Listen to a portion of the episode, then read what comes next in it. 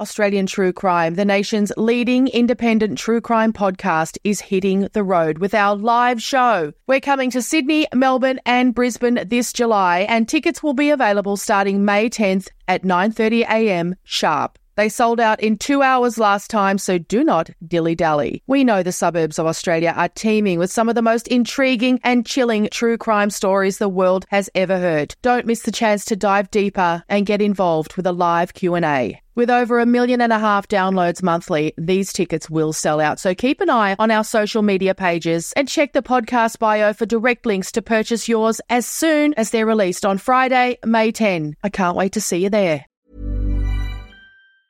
It's that time of the year. Your vacation is coming up. You can already hear the beach waves, feel the warm breeze, relax, and think about work. You really, really want it all to work out while you're away. Monday.com gives you and the team that peace of mind. When all work is on one platform and everyone's in sync, things just flow. Wherever you are, tap the banner to go to Monday.com. Everyone knows therapy is great for solving problems, but getting therapy has its own problems too, like finding the right therapist, fitting into their schedule, and of course, the cost. Well, BetterHelp can solve those problems. It's totally online and built around your schedule. It's surprisingly affordable too. Connect with a credentialed therapist by phone, video, or online chat, all from the comfort of your home. Visit BetterHelp.com to learn more and save 10% on your first month. That's BetterHelp, H-E-L-P. Burrow is a furniture company known for timeless design and thoughtful construction, and free shipping, and that extends to their outdoor collection. Their outdoor furniture is built to withstand the elements, featuring rust-proof stainless steel hardware, weather-ready teak, and quick-dry foam cushions. For Memorial Day, get 15% off your Burrow purchase at burrow.com/acast, and up to 25% off outdoor. That's up to 25% off outdoor furniture at burrow.com/acast. Hey there, it's Michelle Norris. I'm host of a podcast called Your Mama's Kitchen. When I travel, I'm usually looking for a way to find a taste of home when I'm not at home. And one of the things I love to do when I am at home is entertain. And Airbnb allows me to do that. When I was in California recently, I rented a house that had a great kitchen. And when we were sitting around the table, we're all thinking, we're in someone else's house. Someone could be in all of our homes as well. If you have a home, but you're not always at home, you have an Airbnb. Your home might be worth more than you think. Find out how much at airbnb.com/host. This is a true crime podcast, as the title suggests. So please consider this your warning that it's not suitable for children, and it probably will contain content that may be triggering to some people. Also, it's an Australian true crime podcast, so Australian Aboriginal and Torres Strait Islander listeners should be aware it may contain the voices of deceased people.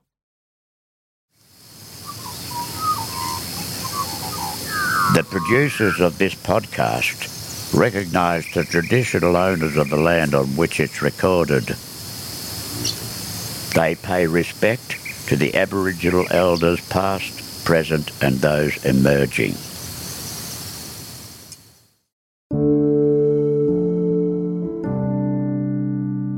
Thank you for joining us for part 2 of Brent Simpson's story. You already know there's so much more to Brent than the Bandidos motorcycle club and jail time. But we've held something back from you until now, and that is that Brent is also a podcaster. Yes, Brent has his own podcast called The Clink, and in the overcrowded true crime space, I think it really does have a very unique point of view, because it's the only show I know of that's solely about redemption stories. Brent is a great interviewer, which I'm sure you'll find easy to believe, and he's had some famous guests on too, like Barry Hall and Gary Jubelin. We have a link in the show notes to help you find Brent's podcast, The Clink, which is available wherever you get your podcasts. But today we're streaming an episode for you right here, in which Brent tells the story of his childhood. It's a tough listen, but we know why it's important to hear stories like this, so please take the time to bear witness to Brent's story and then go and subscribe to The Clink. Welcome to The Clink podcast. You wouldn't have heard my voice before. My name is Jay. I actually work really closely with Brent. I'm the producer of this podcast. And I'm sitting here with him right now. And I've actually never seen him so uncomfortable. I think uncomfortable is an understatement, to be honest with you, mate. I never really wanted to sit down and, I mean, not that I haven't told my story before. There's been plenty of documentaries and media done about my life and a story of redemption. But when it's your own story, your own podcast, and everybody's asking for it, it has to be nothing but the best. So today's will be one that goes quite deep. We've had a shitload of people ask for this story, and I know we've been talking about it for pretty much 6 or 7 weeks, about you wanting, whether you wanted to do it or not. And I think the fact that you're doing it is admirable, and I know there's going to be a lot of people that hear this and thank you for talking. So let's get into it, hey? Yeah, it's been a quite an anxious day. Here we are. Welcome to Mount Woodgee Studios, here live in Corumba on the Gold Coast. I'm here about to share my story. For the record, I'm done trying to make y'all comfortable. That's right. For the record, you ain't trying to grow, then it's done for you. That's right. For the record, lab on me going all the way. All the way. For the record, ain't trying to link, no time to waste. Stop. For the record, for the record, for the record, for the record, for the record, for the record, for the record, I'm done trying to make y'all comfortable. That's right.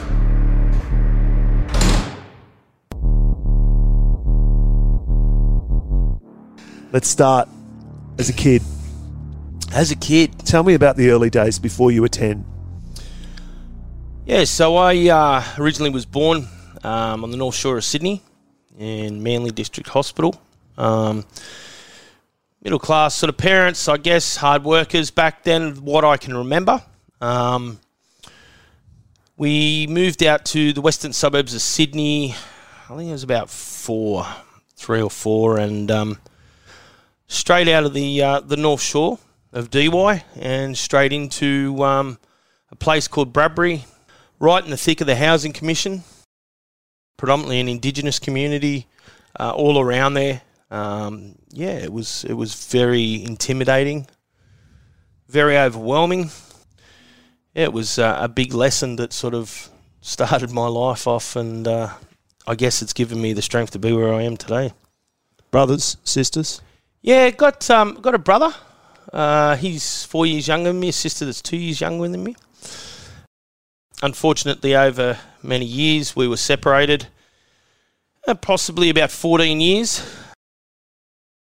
They left when my mother left me and took off with them, yeah.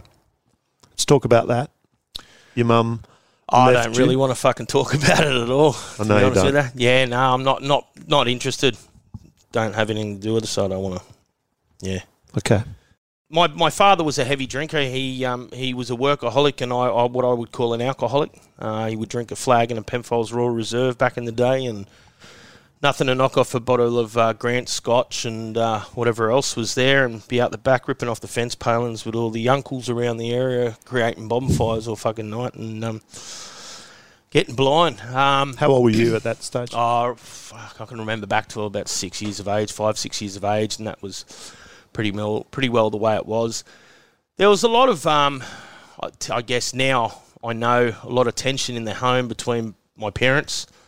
Back then, they just, yeah, there was something much deeper than I ever knew that wasn't good. My father was very, very aggressive, quite violent towards my mum and me back then, because I was the oldest and I was always sort of jumping in front of my mum, and yeah, I copped the brunt of it, so to speak. I was also, too, being sexually abused by 3 perpetrators, one that lived at the bottom of the cul-de-sac and 2 that lived over the back fence.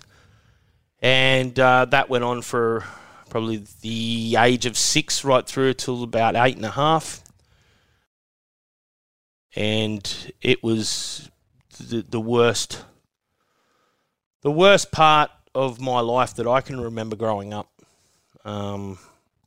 basically being forced to give oral sex and, you know, masturbate and Just sick fucking shit that kids should never, ever have to go through. And you knew these people? I knew them. They knew me. My father drank with their uncle. You know, I remember one time they used to hide up the bush, and I had to go through a bush, which back then was like a creek bed, to go to football training, because I played rugby league, and I was right up until I was an adult. I was a really good rugby league player that had the opportunity to play in the ARL, and my stability and mental ability didn't allow me to play that. I had the talent, but I had other things going on in my life with no support.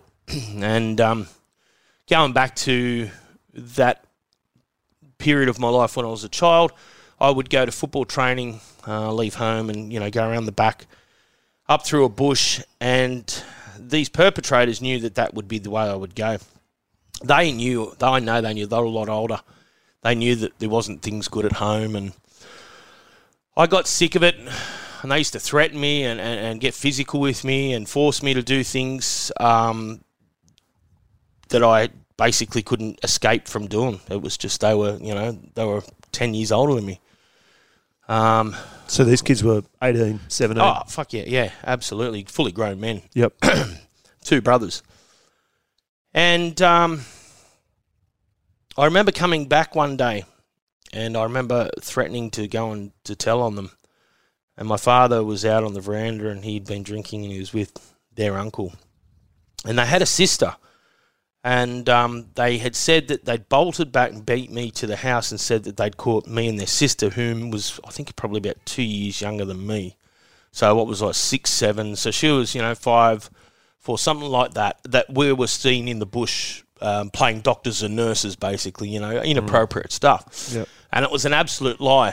It was purely made up to make me look like a liar that was coming back, and they were the Royal fucking Battalion coming in and going, "Whoa, man, we just caught him," That moment is embedded in my life, because I was a young boy in tears screaming out for help, and I just remember getting the biggest fucking backhand of my life that lifted me clean off a fucking 4-foot veranda flat onto a driveway. And at that moment, I just wanted to really fucking kill people. I hated the world. I hated everybody.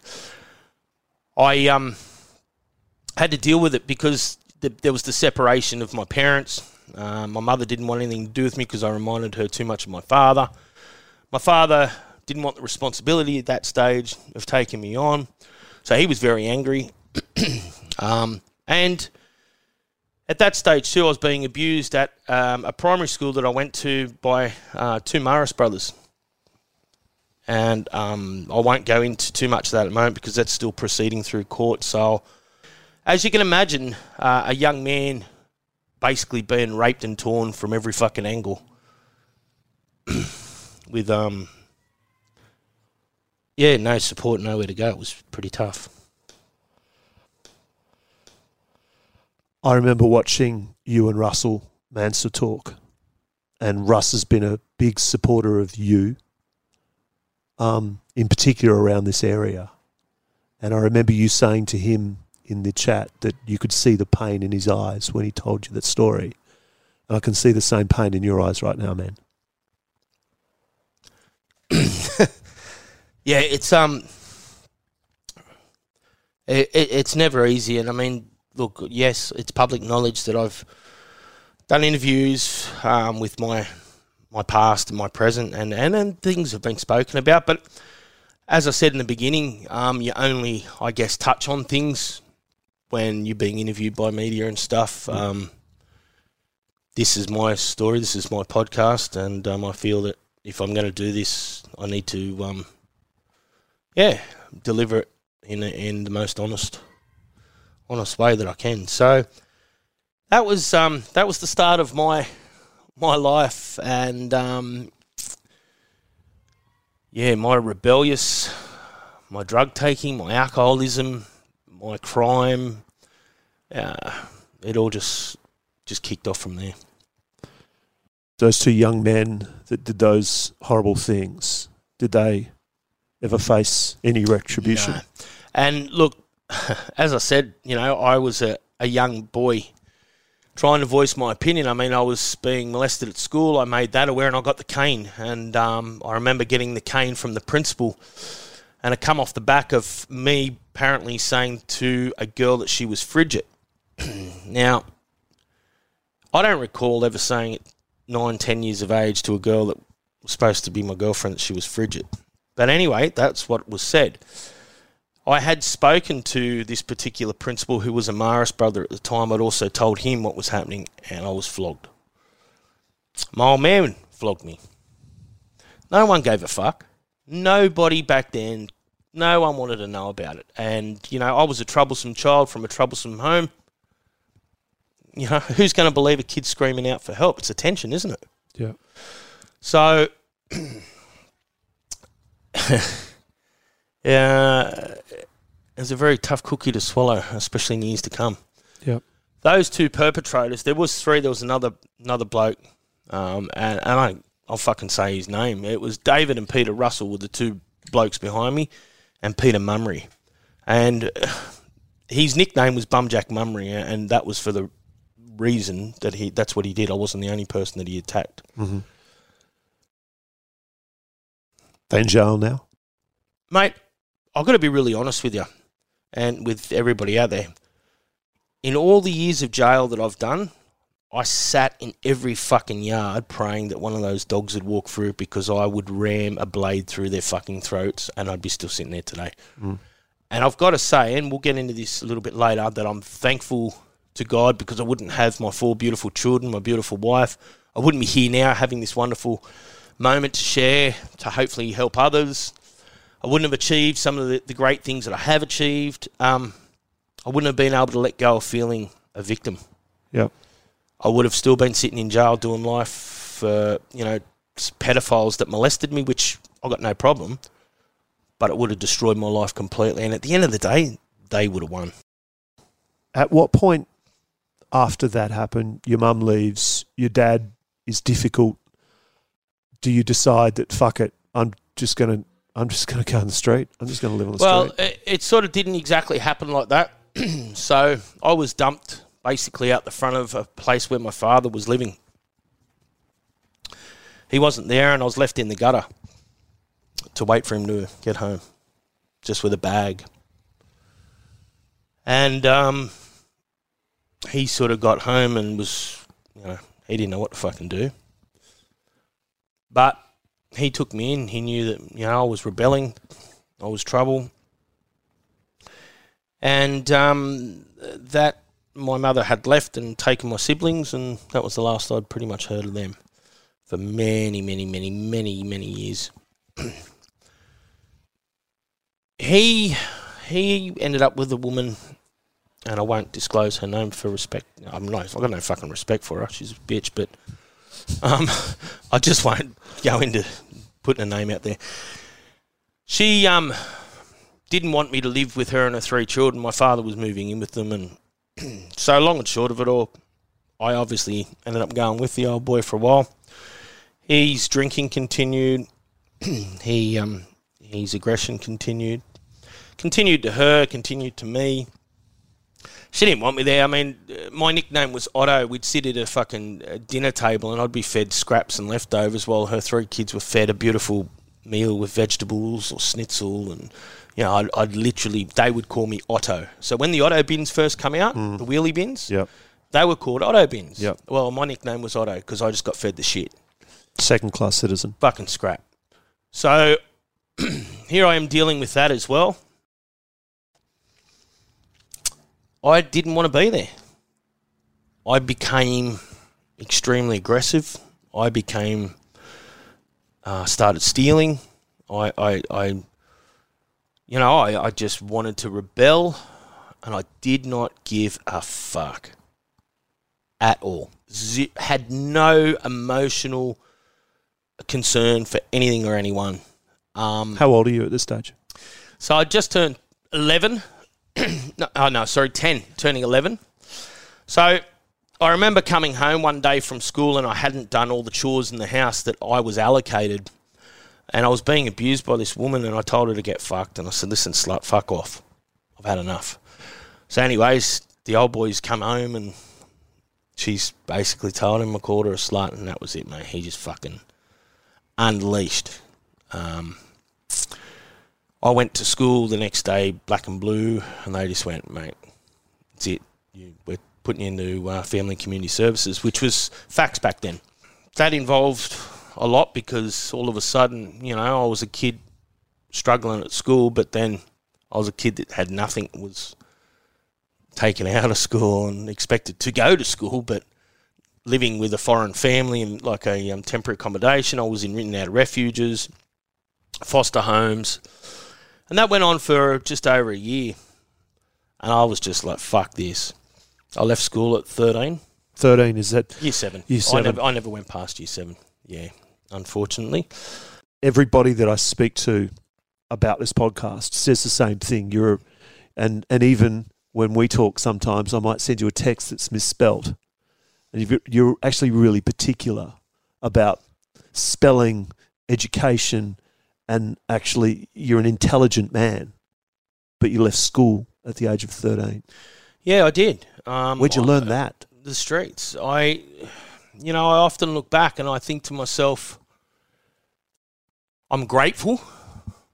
I am grateful. I don't have a trade. I don't have any qualifications as such that, you know, gives me the right to go and work at a high rate, a good earning capacity for providing for my family. I don't have any of that. I mean, I've got workplace skills. I've got talent that I've achieved at 44. It's taken me a long fucking time. My career as a criminal didn't end till about 10 years ago. So, I'm thankful for that. But no, I just didn't have any. I didn't have everything that I needed that most people would need to succeed in life. So you're schooled literally on the streets. 100%. I started hanging around with some people that are probably going to listen to this podcast, and you guys know who you are. I'm not going to name anyone once again, but we become a family. We were fucking good at what we did. Everything we did was wrong. We could drink piss better than anybody else, snort better lines of speed, and fucking, you know, like... And you're 13, 14 at the stage. Oh, mate, I was tripping and fucking eating balls of hash. I got a needle stuck in my arm when I was 14, you know what I mean? Like, I was hanging out with heroin addicts and people on speed back then. There wasn't ISIS, it just didn't exist, but heroin was a big thing, and, you know, Rowies and Ceros and all this sort of thing. So all the people I was hanging around were, you know, the older crims were sort of using the gear and the younger ones were popping pills to get off their head, and I allowed twice to be injected, and it just was something that scared the fuck out of me.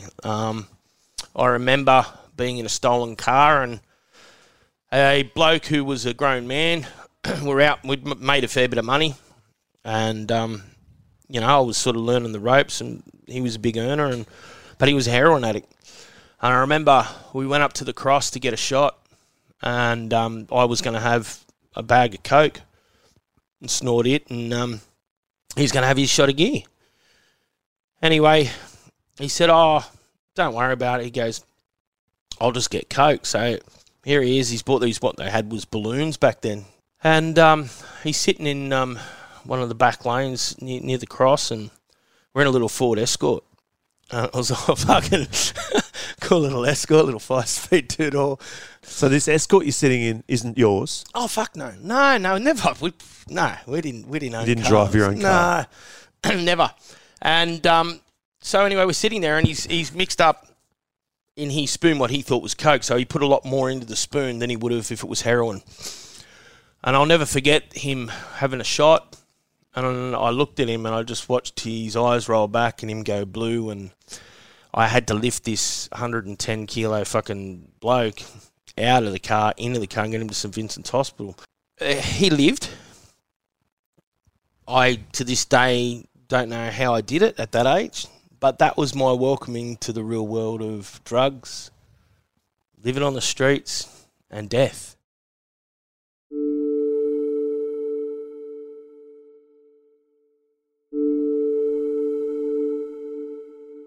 If you'd like to talk to someone about abuse that's taken place in your life, no matter how long ago it happened, your GP is always a good place to start. If that's not going to work for you, you can contact 1800RESPECT on 1800 737 732 or via their website 1800respect.org.au. Or you can call Lifeline's 24-hour phone counselling service on 13 11 14.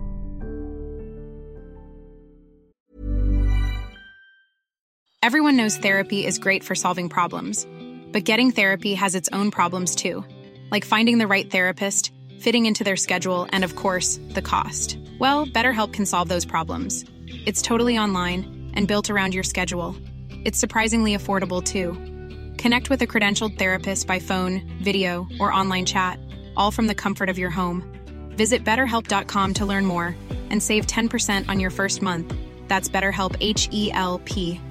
Burrow's furniture is built for the way you live.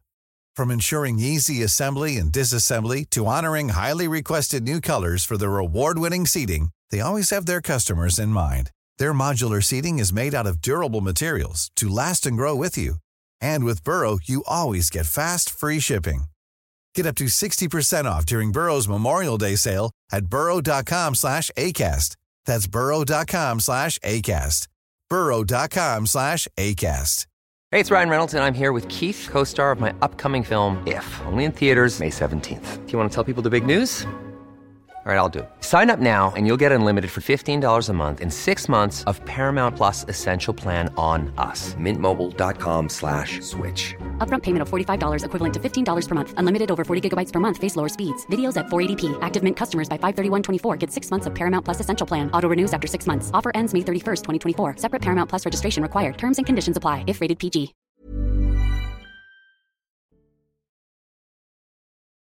Let's just paint a picture there. You're a 15-year-old. 14 at that stage. 14-year-old doing coke. Yes. In the Cross. Yes. Driving a stolen car. Yep. Watching someone OD and then taking him to hospital in a stolen car. Yep. And dropping him out the front door and taking off. That's how it was. That's just what it was. It's 14. Well, my choices were either get out of the car and run and, you know, my prints and everything would have been all over and there's a dead body. Or I tried to get him to safety, and the guy was blue, and it was just by sheer luck we weren't too far from the hospital, and I know that he lived through that. He's no longer alive today, but I know at that stage he did live. So yeah, it was very interesting. Without naming names, the crew used to hang out with as a sort of 14, 15-year-old. Where are they now? What are they doing? Yeah, look, there's a lot of good things. I mean, I won't lie, there's a lot that are dead. Died from suicide, high-speed chases, a lot of drug overdose, a lot of heroin overdoses. It just seemed to be the way that everybody was heading back then. You know, if you're on the streets or you're making money or you were in crime, it was the gear. I seen so much of it, and I sort of thank God that I had to experience that at such a young age, because there was so many times there where a fit was ready, you know, like, because you just sit down there, the older crew would be like, can't have a shot, you know, have a little shot, it's only 10 lines or 5 lines, you know, you'll be right, you know what I mean? Yeah. And I just couldn't get the gist of why the fuck you'd want to get stoned, sit there fucking half asleep and then throw your guts up everywhere. And I used to watch these fucking people, and I'd be sitting there all fucking day or you know, all morning with them, and they'd be like, no, we're going to go get an urn, we're going to go fucking get money. I'd be like, wake up, cunt. And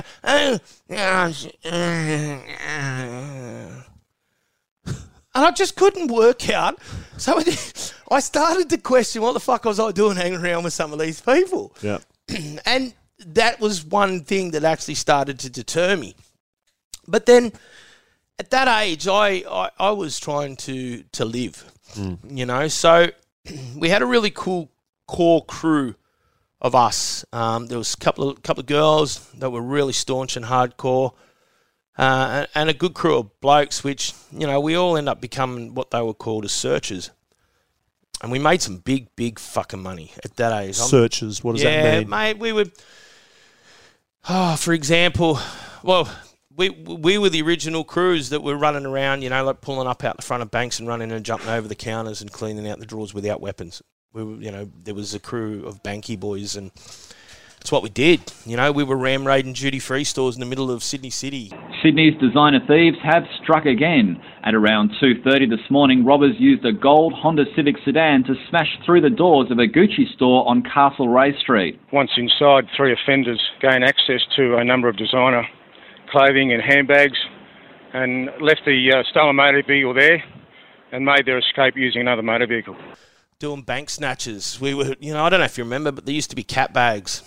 You know, we'd sit off night safes and know, you know, businesses. And back then, everyone paid cash. Mm. You know, so you knew on a Thursday it was fucking payday and you're going to clean up, because it wouldn't matter. You could go sit at a bank, or you could follow someone from an industrial area, and you'd know who'd have the briefcase with the cash in it. And they're paying staff, you know, like fucking thousands and thousands of dollars. They're all working the fact, because back then it was just an envelope, brown paper bag, and fucking that was your slip, and there's your $500-$600, whatever it is. So multiply that plus all the bill money and everything else. If you got that fucking cash bag or that cat bag, you were sweet. Mm. And that's what happened.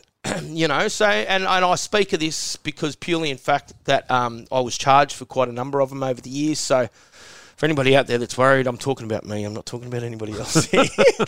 And at the end of the day, that was they were big earns, and that's how it started. What sort of big earns? What are we talking about there, mate? We would talk anywhere between fucking $5,000 and $80,000. Depending on what day and what we hit. And you're a 15-year-old. Oh, yeah. You? And we divvy it up just between our crew, and like we literally would have taxi drivers on tab that would sit in certain places, and one of us would go and the other one would say, one would snatch and the other one, and I'm not talking about handbags like ladies, and I'm talking fucking serious shit. Yeah.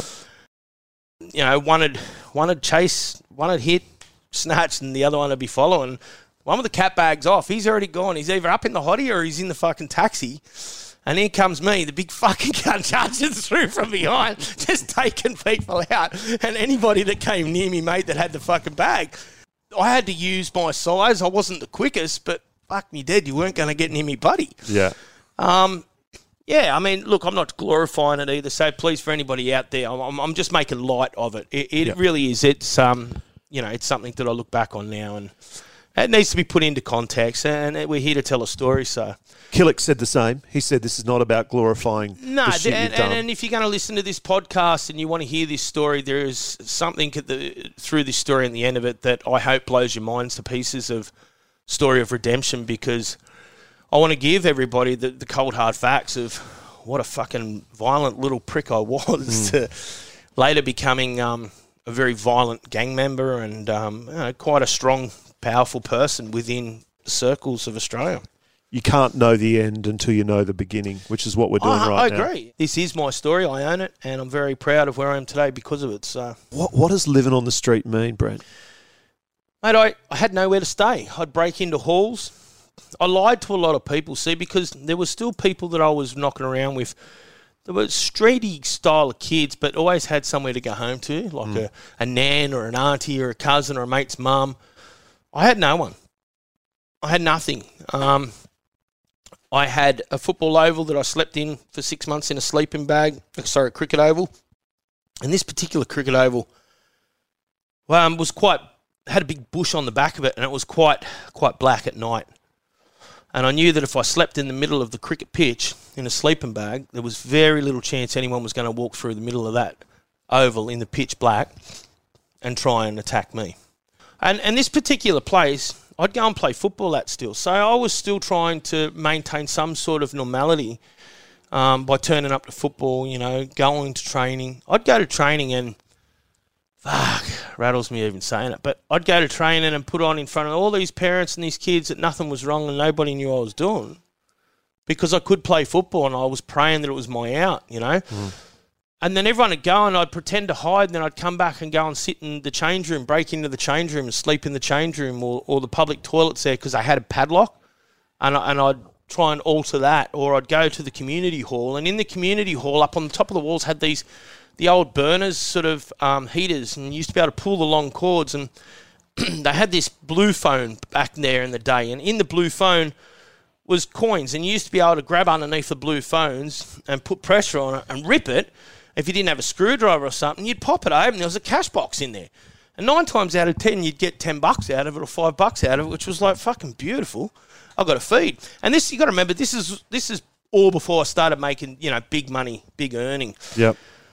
Campbelltown police hated me. They knew me. I must say, one of the boys that I played football with, his old boy was the sergeant down there. And he was very fair to me. He knew who my dad was. He knew that I had problems at home. Mm-hmm. And he never tried to fuck me over. The detectives of Campbelltown hated me. Fucking mate, I got flogged so many times. It was just ridiculous what they got away with. I remember getting caught in a stolen car one night in the same car park I played football in and trained in. I left football training and I went and I went to a mate's house, had a shower, and I pretended that I was going to go on my merry way, and I went and stole a car. It was a Ford XD. And used to be able to just pop into them because they had these long door locks that would pop up with a knob on it. Yep.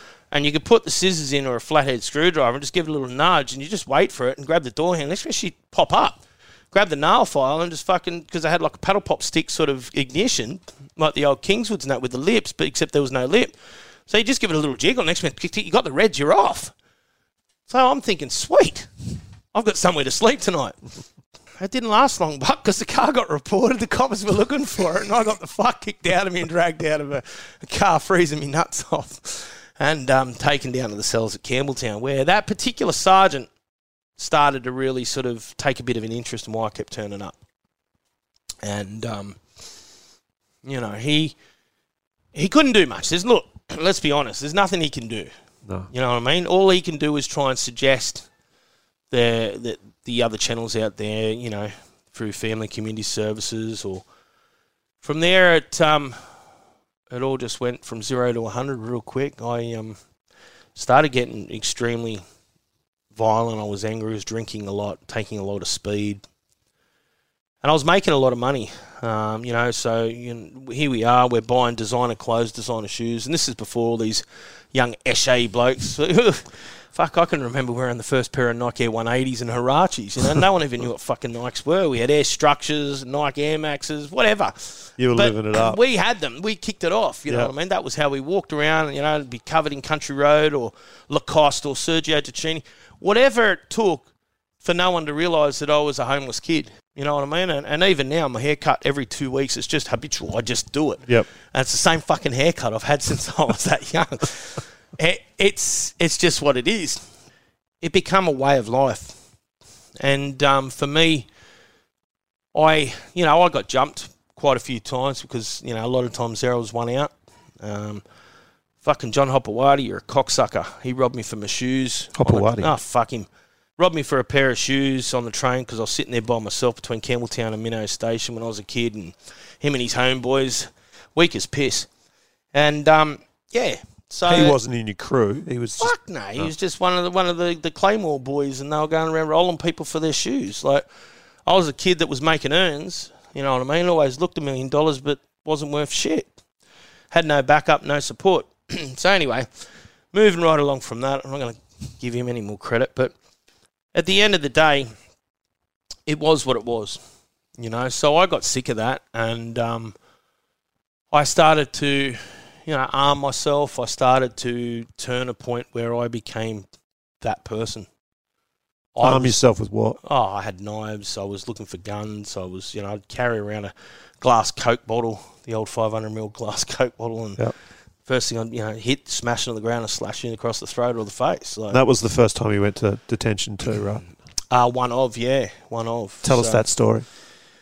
Well, I was in the city and I basically robbed 3 people and took them to a ATM machine at Darling Harbour when Darling Harbour was all new and fresh and cool to be hanging out at. Held them hostage while I made each one of them take out the money, and one didn't sort of want to take it out, so then I became quite violent. And, yeah, the rest is history there. And you got caught? I got caught. So I got caught. So I've done the bolt, and all of a sudden, one got away. the one that I went to stab, and he got up to near the old entertainment centre in Sydney, the Chinatown. There used to be a big police station there, and it's not far from Darling Harbour. Mm. And all of a sudden, they had coppers and dog squads, and it was full on. Anyway, I was 14, turning 15.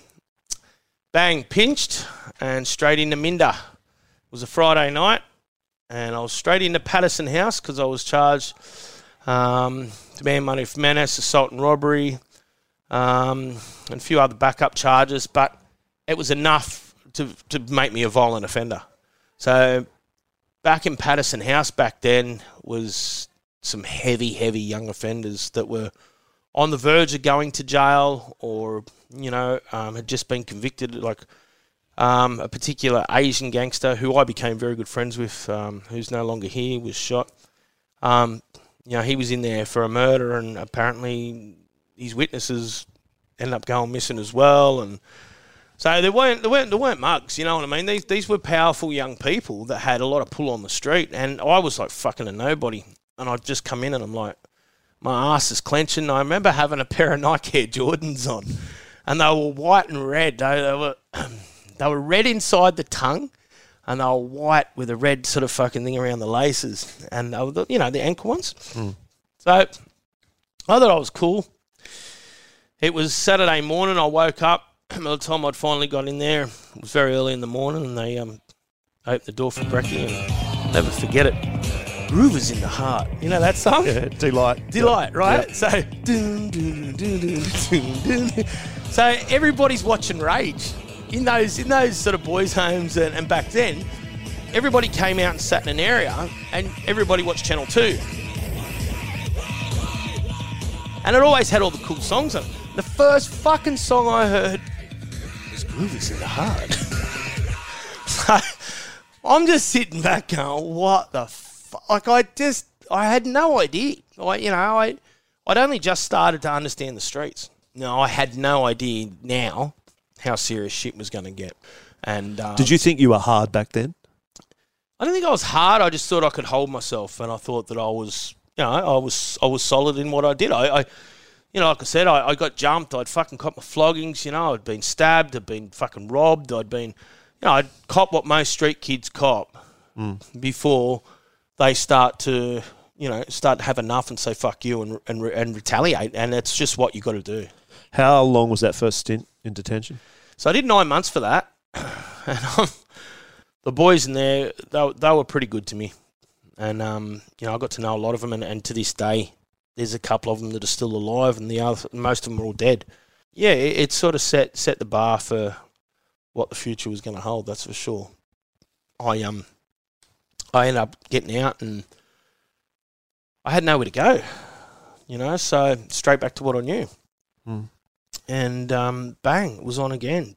15, 16, stealing cars. Yeah. And this is where, jumping bank counters started to become more prominent, ram raiding, some really good fucking high-end crime shit, like it was big. We were like a mafia on the street, if you will, we're our own world. Yeah. And funny enough, we didn't give a fuck. And people say, oh, didn't you worry when you stuck and locked up? And I thought, you know what? I actually didn't mind getting locked up as a young bloke, because what happened was you got to catch up with all your mates in there, or the boys that you would normally hang out with. Mm.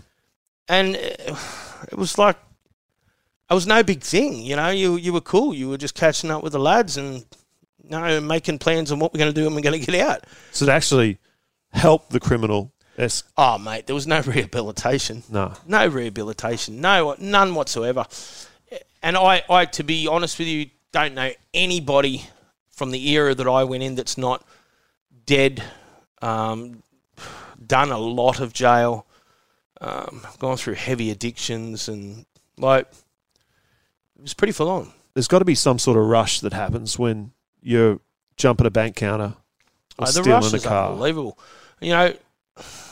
I enjoyed driving. I wasn't the best thief. We drove one night down from Sydney, and I won't disclose the actual place, but it was many, many hours down south of Sydney. And there was a particular place that had very high-end clothing. And, you know, that was what we did. We'd just go clean these places out. And we did that, and we went down with a couple of stolen cars. And anyway, we got up to about halfway coming back in this little country town. And all of a sudden, one of us got chased in one of the hotties. So we had to abort. Anyway, we all end up basically splitting, and we all end up having to get out of those cars. So we end up trying to get a couple of other cars, and we got them. We got back to Sydney.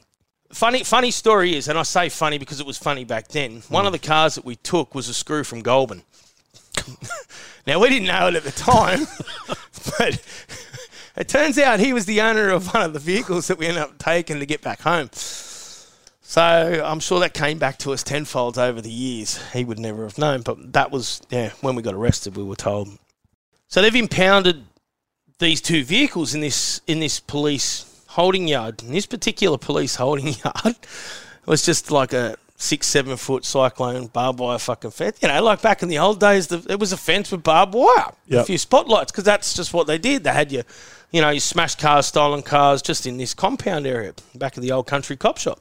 We went, fuck this, we're going down to get everything that we took, because we knew within 24 hours it was still going to be there. There's no way they could have, it just wouldn't have happened that way. So we end up getting a 928S S2, a Porsche. And I don't know many of you that know about it, but they don't go over a certain speed unless they sink and become like aerodynamic. So we went from coming from up near Bankstown and up that way in the city.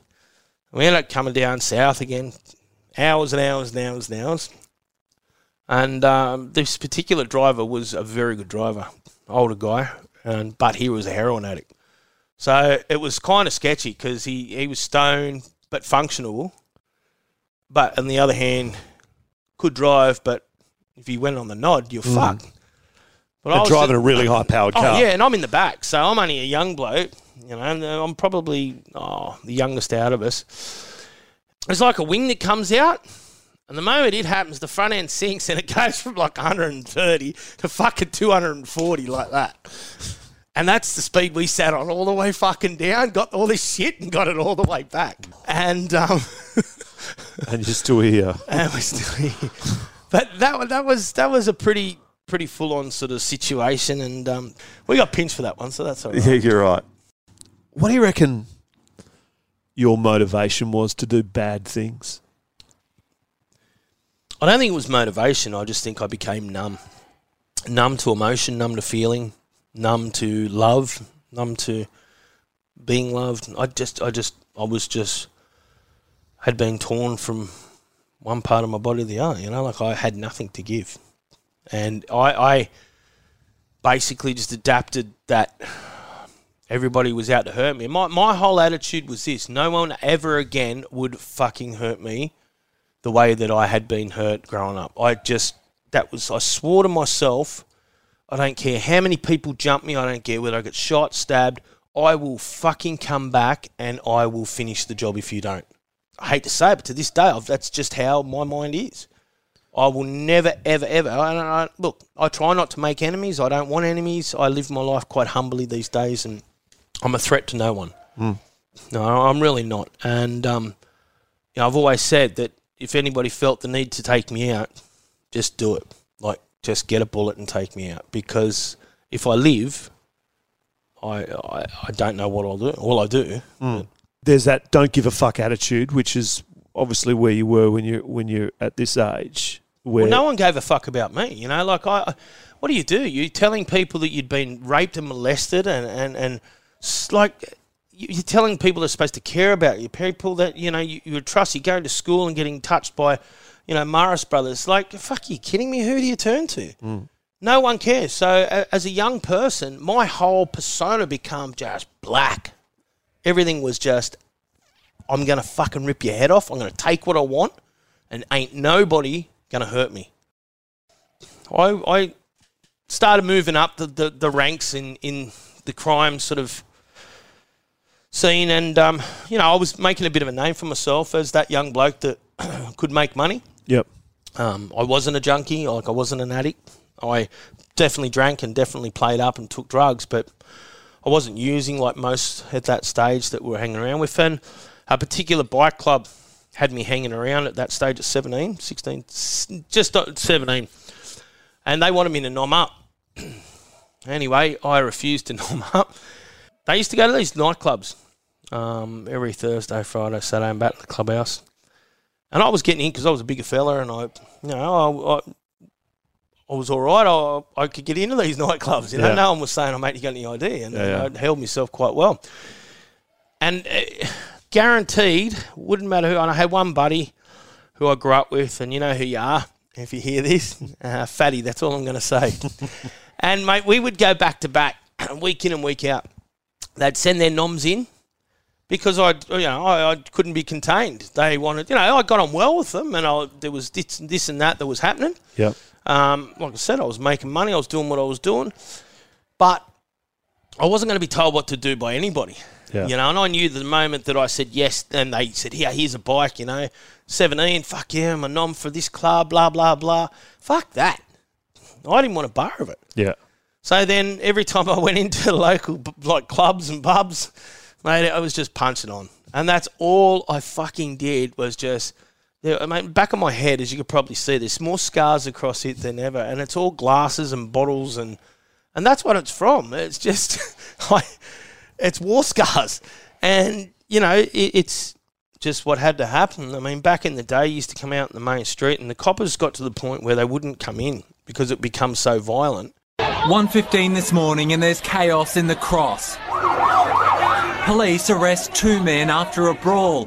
One claims he wasn't involved. And there wasn't like there was today, like squads, like there was riot squad, but they weren't on hand the way it was your local patrol coppers, Yeah. And they probably had 3 or 4 patrols around on a Thursday, Friday night because they know there'd be a piss up in the clubs, there'd be fights on the street. But me and Fatty'd come out back to back, and mate, fuck, we'd destroy from one end of the street to the other. Not like everyone that came at us. They used to be able to get these tin green bins out of the fucking thing. They were in a steel thing, and they weren't chained in. So, you would run it for the next minute. Fucking whack. Grab another bloke through a fucking shop front window, bang. Like it was movie sort of shit back then. And the coppers would literally wait until it was over, wait for us to walk to the street, and righto, jump in the back of the bull wagon. And we'd know, but what are you going to do? Yeah, what I mean? They knew who we were by this stage. They knew who I was. And they knew exactly my attitude. I didn't give a fuck. I didn't care. I never fucking once made a statement. I refused everything. You know what I mean? And I was becoming a real pest, a habitual offender. I started selling a lot of heroin back then, and I started basically making a lot of money. I sort of had this thing that, well, if everyone's going to take it, I'm going to make money for it. I had nothing. I had a brain, and I used it for the wrong reasons back then. It became an epidemic, and it was bad, and I don't think it's funny at all when I look back now of, how that heroin, how it would have affected people. I mean, look, I get it. If it wasn't going to be me back then, the street kid that was trying to live and make money, and that was what I knew how to, it was going to be somebody else. Yeah. So I'm not here to apologise or make, any amends for that. It was what it was. The coppers pulled me and Fatty up one day, and they had us basically. Someone had given us up, and we used to do this run, and we were being watched, but we were smart enough to not physically get caught doing this run. But then they blocked off this whole fucking area. And as we turned into this one-way street, these fucking cocksuckers had set us up. And, boom, we're out of the car and, I got a mouthful of fucking balloons and I'm like, looking, open your mouth and I'm fuck off, next thing I'm there under my tongue. The first chance I had, I seen a drain. I've got them, bang, they're gone. Well, that was all good and well, and they've got my old mate in the paddy wagon, and I said, he's got nothing to do with it, and he's going, I don't know nothing about what he's doing, what he's doing. And he had nothing. He, so off he went. And they wanted me. And I was just like, fuck, here we go. So they were adamant that they had me. One of them standing there, and he looks down, could see this colour at in the drain, the bottom of the drain. Guess what's this? So what do you mean, what's this? calls the sergeant over. Sergeant, look down there. We need to lift that drain up. Sure as hell, they got the caps. Or the balloons is what they were. So bang, as far as they were concerned, I was pinched. There was no serious circumstantial. It wasn't, I wasn't physically caught with anything. No one's seen anything. Yeah. It was just, they were there. They believed that I was fucking wheeling and dealing. So I was under arrest. So off we go. I get bail on it. So I was like, fuck yeah, this is good. I wasn't going back to court. So I started, failing appearing in this time. Oh, mind you, I'd already done another basically 2 years prior to this, in and out. So, in that period, I'd been to Mount Penang, Carryong. I'd been to all the boys' home, Yasma. Yasma was like my second home. These are all detentions, though. Yeah. And I'm like, look, yep. I'm not going to sit here and go through all of them. No, mate. Of course everyone, not. I know everyone knows where I was, So I went through that whole process. The court system, the Bajura court, the Minda court, Barbara, fucking Mr. Blackmore. Mate, I just got fucking ping-ponged. Then I was on the run. So it had turned 18. And I was wanted. For failing to appear? Oh, yeah, and numerous other things, heroin, supply and possession and all this sort of shit. Then I happened to be sitting in Western Suburbs Leagues Club. And I was playing the pokies. I'm just on a random day. And this off-duty copper comes in, he sits next to me, and he looks at me. Looks at him. And I thought, fuck. So what are you looking at? He goes, you fucking scumbag piece of shit. And I went, what cunt? Picked up the stool and just battered him. It was not good. And I fucked right up. So what went from just a first instant warrant for possession and supply was now assault, police, grievous bodily harm with a fucking deadly weapon. I was fucked. Mm. So I ran from that fucking Leagues Club about 12 Ks and I got away. So then I'm on the run, fully on the run. Anyway, I'm ducking and weaving, I'm still making money and I'm still got to do what I got to do. And I'll never forget, I'm walking down this particular road and I'm looking at this particular place that had, let's just say a massive, because laptop computers, the Toshibas and, IBMs and all the cool laptops were coming out and there was big money getting fetched for them and the old video cameras. So I was casing this joint. It was middle of the day, but I was just cruising, I know what I was doing. No one else knew what I was doing. I'm walking. Next minute, I turn around and here they were. Fucking boom. Mate, I had more coppers come out, jump all over my detectives, fucking just beat the shit out of me. And, that was where it all sort of turned and off to Long Bay I went.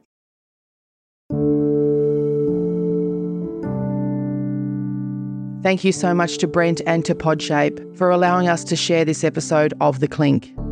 The podcast is available everywhere.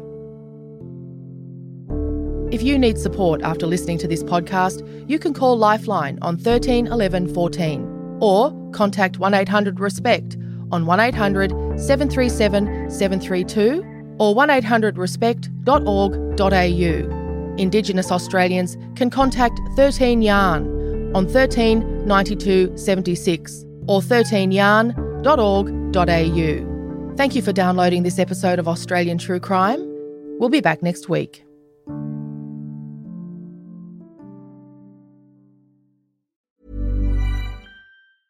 Even when we're on a budget, we still deserve nice things. Quince is a place to scoop up stunning high-end goods for 50 to 80% less than similar brands. They have buttery soft cashmere sweaters starting at $50, luxurious Italian leather bags, and so much more. Plus, Quince only works with factories that use safe, ethical, and responsible manufacturing. Get the high-end goods you'll love without the high price tag with Quince. Go to quince.com/style for free shipping and 365-day returns. Australian True Crime, the nation's leading independent true crime podcast, is hitting the road with our live show. We're coming to Sydney, Melbourne and Brisbane this July and tickets will be available starting May 10th at 9:30am sharp. They sold out in 2 hours last time, so do not dilly-dally. We know the suburbs of Australia are teeming with some of the most intriguing and chilling true crime stories the world has ever heard. Don't miss the chance to dive deeper and get involved with a live Q&A. With over 1.5 million downloads monthly, these tickets will sell out. So keep an eye on our social media pages and check the podcast bio for direct links to purchase yours as soon as they're released on Friday, May 10. I can't wait to see you there.